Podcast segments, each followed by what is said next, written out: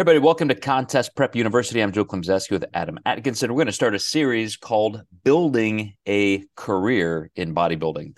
And I, I, think obviously you could say, Adam, you and I have done that, but it doesn't necessarily look the same for everybody. And let's let's start with where we literally began, which as competitors, we probably had similar goals in seeing the culture of bodybuilding, having some physical goals and then we decided hey we want to do something.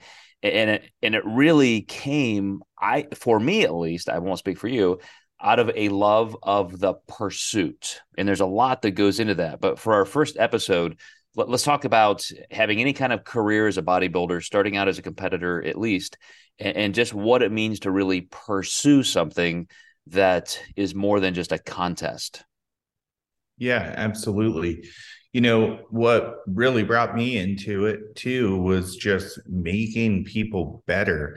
So you can go so many different places with bodybuilding as a career. You know eric helms has primarily gotten into just research and has wound up having a career with funding his education and giving back to the bodybuilding community as one of the top researchers which is super cool. Um, Phil Campbell, kind of the same thing.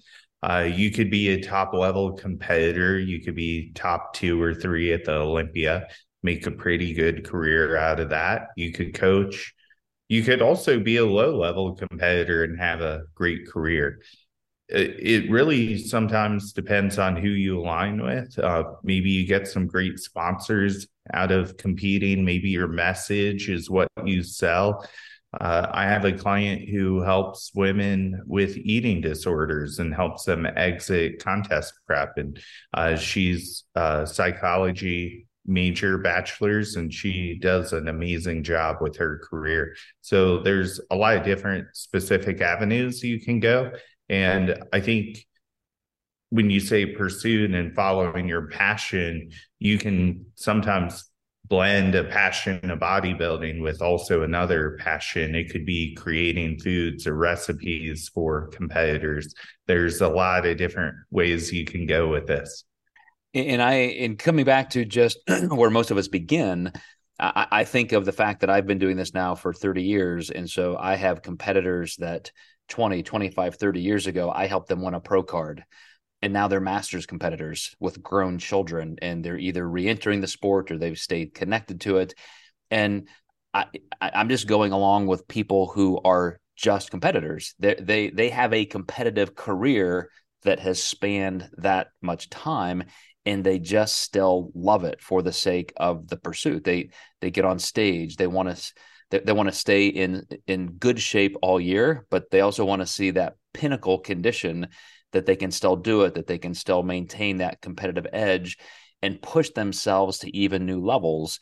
And, and I think that's a big part. We're going to talk about that in episode two. But I think in terms of pursuit, and I've just done this really long series in our Flexible Dieting Institute research reviews on dopamine, and it's a very big buzzword to talk about the fact that uh, pursuit is the the whole game, not the actual accomplishment or prize.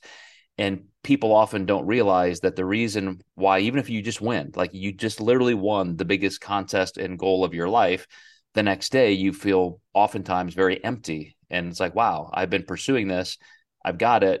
Now what?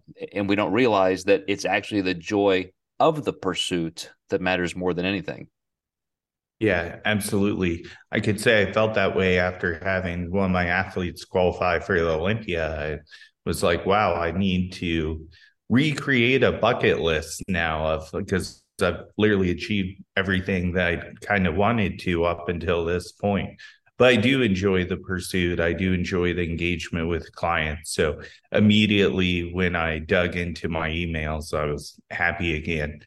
Mm-hmm. And and I would say for those listening, as we get deeper into the series, you keep that in mind wherever you are. That if you want this long arc of of enjoyment through a career, I started lifting weights when I was 11, and I mean aggressively. I had a game plan. I have never had an unintentional week off since in 40 plus years, and I still love it just as much as when I was 11 years old because there is still a hope and a pursuit and, and goals that you create along the way.